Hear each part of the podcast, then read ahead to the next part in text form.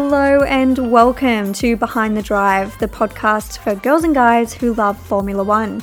I'm your host, Courtney Ross, and I am here for you every week to bring you fun and educational content while hopefully making some new F1 friends along the way. So, if you love all things Formula, then I highly recommend you hit the follow button to join the community and get notified every time a new episode comes out.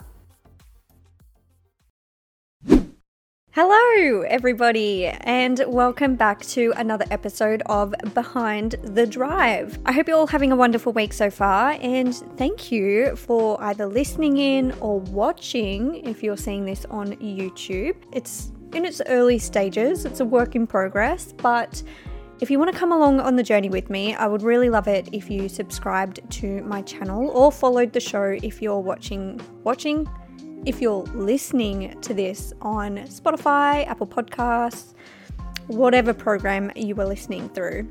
So, turkey, turkey, turkey, turkey. Anyway, I'm in such a dumb mood. Um, yeah, turkey. So, I'm exhausted not sure if anyone else that watched it from Australia is as well. But yeah, I committed and I stayed up and I watched it live. And straight after the podium ceremony, I was like, I'm going straight to bed. but from all my other Aussie friends uh, that I know that watches it, uh, we are all in the same position. So, uh, but, and the worst part is, it's only going to get worse from here because if you look at the schedule, um, I'm pretty sure Austin is going to be a 6 a.m. race for people here um, on the east coast of Australia, and Brazil is something even earlier. Like Qatar is like 4:30 a.m. Ugh. And then I think Saudi Arabia is like 2 a.m. or something, and I was like, oh it's just gonna get worse. But you know, what can you do? Anyway, Turkey. Let's talk about the Turkish GP. So, what did you guys think about it? Because for me, it was probably one of the more boring, not boring, more uneventful races that I've watched. And um, I think it got to like lap 35. And I think I was on either social media or Googling something, and I thought, mm, not the best sign. Like, I'm clearly not that engaged in the race if I'm Googling. but I still stuck it out because I was like, I've made it this far. I'm up to 30 laps already. I may as well wait and do the extra 25 or 28, whatever's left. So, but let's go back to Friday first. So, going into it, we knew that Lewis Hamilton would be taking a grid penalty, so he upgraded his combustion engine, which meant that there was a 10 grid penalty for him. Uh, and the other one was Carlos Sainz. He did a full power unit change, so he would be starting at the back of the grid. The other thing we saw was the new livery for Red Bull, which at first I thought kind of looks like it's been dunked in a tin of Dulux paint or like whiteout or uh, liquid paper. I don't know what it's universally known as, but if you're watching on YouTube, I'll put a picture here. But um, yeah, it, it was so stark white that I was like, Ugh. but then after a while, I thought actually it looks pretty clean and crisp and fresh, and I was a fan of it. So, going back to the track, it's a very power sensitive track, particularly with the last sector because it is quite slow. And oh, turn eight, beautiful. I love turn eight. The fact that they have to hit like four apexes on the one corner. I was just a big fan of it. I really, really liked it. So let's go back to Friday in the practice sessions. So it was fairly windy, and I can't remember if it was overcast at this point or if it was sunny. But the wind was proving to be a bit of a, a, problem for a lot of the drivers, particularly down the back end of the track. We had a few people having spins, a few little close calls, but nothing really unusual happened in the two practice sessions on Friday. We saw the classic queuing up that we normally see in qualifying, so I was a bit surprised to see it happening in a practice session, but everyone was sort of queuing up around the back of the track to try and create a gap to, you know, do their laps that they wanted to do. And we saw like a classic Kimi moment on the radio, which just sort of like reminded me that he is leaving at the end of the season and that it's going to be sad when he does because yeah, it was just like a classic moment for him complaining about water in his boots, which I think ended up being his own fault anyway. And then when we went to FP3, it, that's when it started getting wet and rainy and there was pockets of water all over the track. It was quite glary, so that would have been difficult for the drivers to try and manage as well. And I'm pretty sure that every driver at some point did a doughy down at turn 9. like it was just one corner that just kept catching people out uh, every time they came around. And on the track, there was basically like two driving lines that people could use, but if they went off it, they were spinning off the track immediately. So, yeah, it made it quite interesting actually because you could see them testing different lines and being like, oh, Hmm? no, ooh, nope. and one of those people was George. He had a a bit of a spin off the track at turn two, and thank God the gravel actually pulled him up before he hit the barrier. But yeah, that was quite a close call for him. But one person that just looks super comfortable was Max Verstappen. Like, even in the rain, he would just look like he was cruising around without a problem. He just made it look so easy. He looked completely in control of the car. And I know he's a really good driver in the wet, but I was just like, you make this look too easy. and we nearly had an accident in the pit lane between Kimi Raikkonen and Mick Schumacher. And again, it just came down to an unsafe release. But I don't understand how this happens so much. And particularly in a free practice session. What's the rush?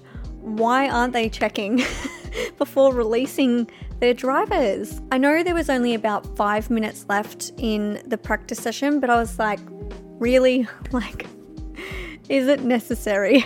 Maybe we need a red light, green light setup, sort of like in Squid Game, if you've seen that.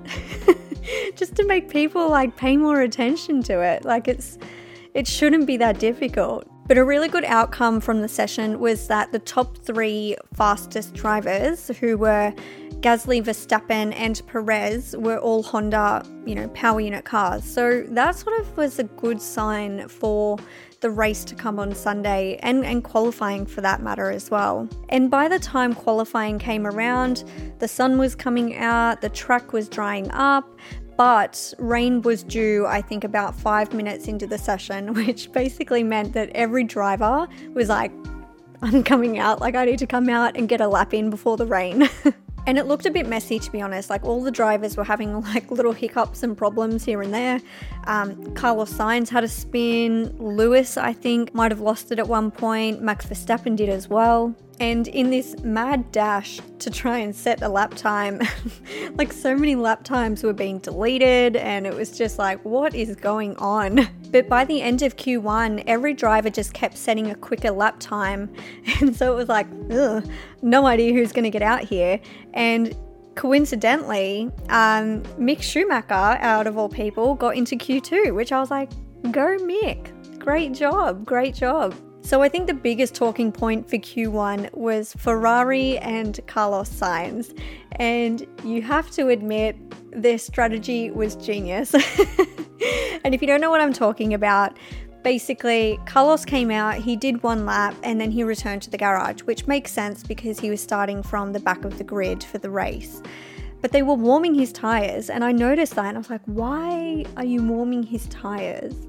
And then I realized when I was looking at Daniel Ricciardo's time, I was like, he's either struggling because of the wet and doesn't feel comfortable in the car, or he is not in a good position out there and, and just hasn't been able to set a quicker lap time. And all of a sudden, Carlos comes straight back out, sets a quicker time, kicking out Daniel Ricciardo in Q1. And I was like, ooh, you have to give them props. Like, they directly eliminated a competitor. And then, in addition to that, because he was in Q2, he helped Leclerc get a nice little toe and um, help him set a quicker lap time for his starting position. So I was like, Carlos, like, I mean, I know you're starting at the back, but well done, son. Like, it was so good.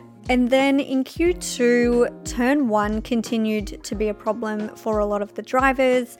There was a lot of spins, people going off the track at that area. And the other disappointing thing was George getting kicked out in Q2, which he was setting such a good lap and then just lost it on the last corner and yeah, just ruined his time. So, pretty disappointing for him for qualifying. And then in Q3, we basically saw the results of Hamilton, then Bottas, Verstappen, and then Leclerc.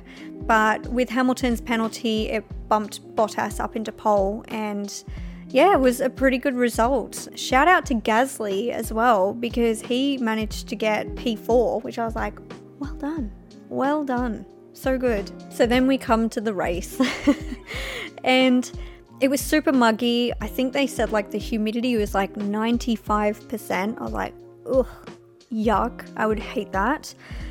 But the track was still quite wet, quite moist, if I can say that. And um, yeah, they all basically had the intermediates on uh, to try and like disperse the rain off the track and, and, try and get a bit of a dry driving line. And I put my predictions on. I had Verstappen to come first, Hamilton second, and Charles Leclerc to come third. And boy, was I wrong. so there's about 170 meters down to the first turn, and it wasn't carnage or anything bad, but we did see Alonso have a spin after making contact with Gasly, which Gasly got a five second penalty for, which I actually thought was quite harsh because he was kind of sandwiched between Perez and Alonso. He didn't really have anywhere else to go, so I thought the penalty was a little harsh. And there was a really good battle between Daniel Ricciardo and Carlos Sainz. And Sainz got him, obviously, but I think it just really showed the difference in possibly confidence levels between Ricciardo and Sainz because Sainz was making gains. like he got he got Russell, Raikkonen, Giovinazzi, Vettel, Tsunoda, and Ocon. So he like made up seven or eight places, while Ricciardo sort of hung around that P16 mark. So to me, it just sort of seemed like their confidence levels were miles apart. Like Ricciardo's team was asking him like, "Do you think you'll do any better on some new inters?" Which, you know, maybe I look into it too much, but if that was me, I'd be like feeling the pressure like I'm clearly not going fast enough. But yeah, he did come in, he did change them. It didn't really work for the first, you know, couple of laps, but by the time they warmed up, he was setting lap times about the same pace as the guys up the front, so it was the right thing to do. The other person was Lewis Hamilton. He made up 5 places in the first 11 laps, and he was even setting the quickest lap times as well. So he wasn't messing about, he was trying to get up there. And then the rain started to pick up around lap 25, and we saw a lot of drivers and teams starting to question the strategy and what they should do. And one person who came in was Sebastian Vettel, who for some reason was like, let's go the slicks. Oh, such a bad choice, like, and a bizarre choice. It was, yeah, I don't know if that was his call, the team's call, a joint call, I'm not sure, but I, he just came back out and was dancing around the track and he did one lap. And even on his way back into the pits when he was like it's not it's not working we've got to swap he was basically drifting into the into the pit lane. I was like oh my gosh like he nearly hit the pit wall coming in and i just thought oh dear like that would have cost him so much time and places so i did feel bad for him but on the other end of the scale, it was actually looking really good for Charles Leclerc because he was in first by this point and he was asking the team about his tyre management and sort of questioning if he could stay on his set of tyres to the end of the race. And they were sort of umming and ahhing about it, and I was like, "Ooh, like he might actually take this out. This is this is good." But they ultimately brought him in, which I think worked out to be the right strategy for him. Another person was Hamilton, who was sort of umming and ahhing about coming in and doing a tyre change. And he had done 50 laps on these tyres. And I think the team was sort of encouraging him to come in, and they eventually did it. But he ended up coming back out behind Perez. So he had to make up some ground if he wanted to be able to get a podium. And when he did come back out, he was really struggling. Like Gasly caught up to him, Norris was on his tail as well. But his tyres came good and he was able to hold them off. But as we saw, he didn't make any ground or get a podium finish. So well done to Bottas. Like, I'm so, so, so happy for him to get a win finally this season. And I know a lot of people shit on him, and I say this in like every episode, but I'm a big, big fan of him. And a lot of the time he gets caught up in team strategy or being, you know, the second man to Lewis. Um, and I think because Lewis was behind him in the race, this was his golden opportunity to just, like he did, he took the lead, he managed it well, he tyre managed really well, the strategy was on point and it just all worked in his favour and yeah he got to reap the benefits of it. And then to see both red bulls up there fantastic. Like so so so good. I was very happy one for the points for the constructors championship but also for max because he's now taken over the drivers championship. And a shout out to my boy driver of the day carlos sainz how good! He finished in eighth, which, if he didn't have that unusually long pit stop, which was like eight seconds, he might have even made a few more places. And a few other mentions. So, Alfa Romeo, they finished 11th and 12th, which I was like, really decent for them. like, pretty good. They should be happy with that. And Ocon, Esteban Ocon did the whole race on one set of tyres. And if you looked at these tyres at the end, you were like, they were not in good condition. but basically, now there is only 36 points between Mercedes and Red Bull in the Constructors' Championship, and Max took a six point lead over Lewis in the Drivers' Championship. So, very, very stoked about that. I'm super keen for Austin, although it's going to be like 6 a.m. in Sydney time. So, don't know if we're going to be waking up that early for that. I don't remember the last time I had to get up that early.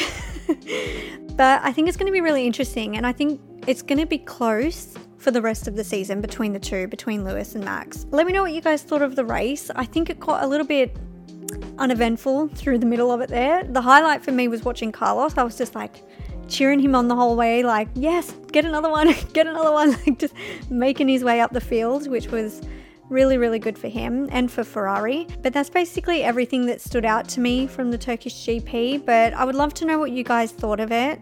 And I hope you all enjoy the rest of your week. And I will catch you in my next episode. Bye.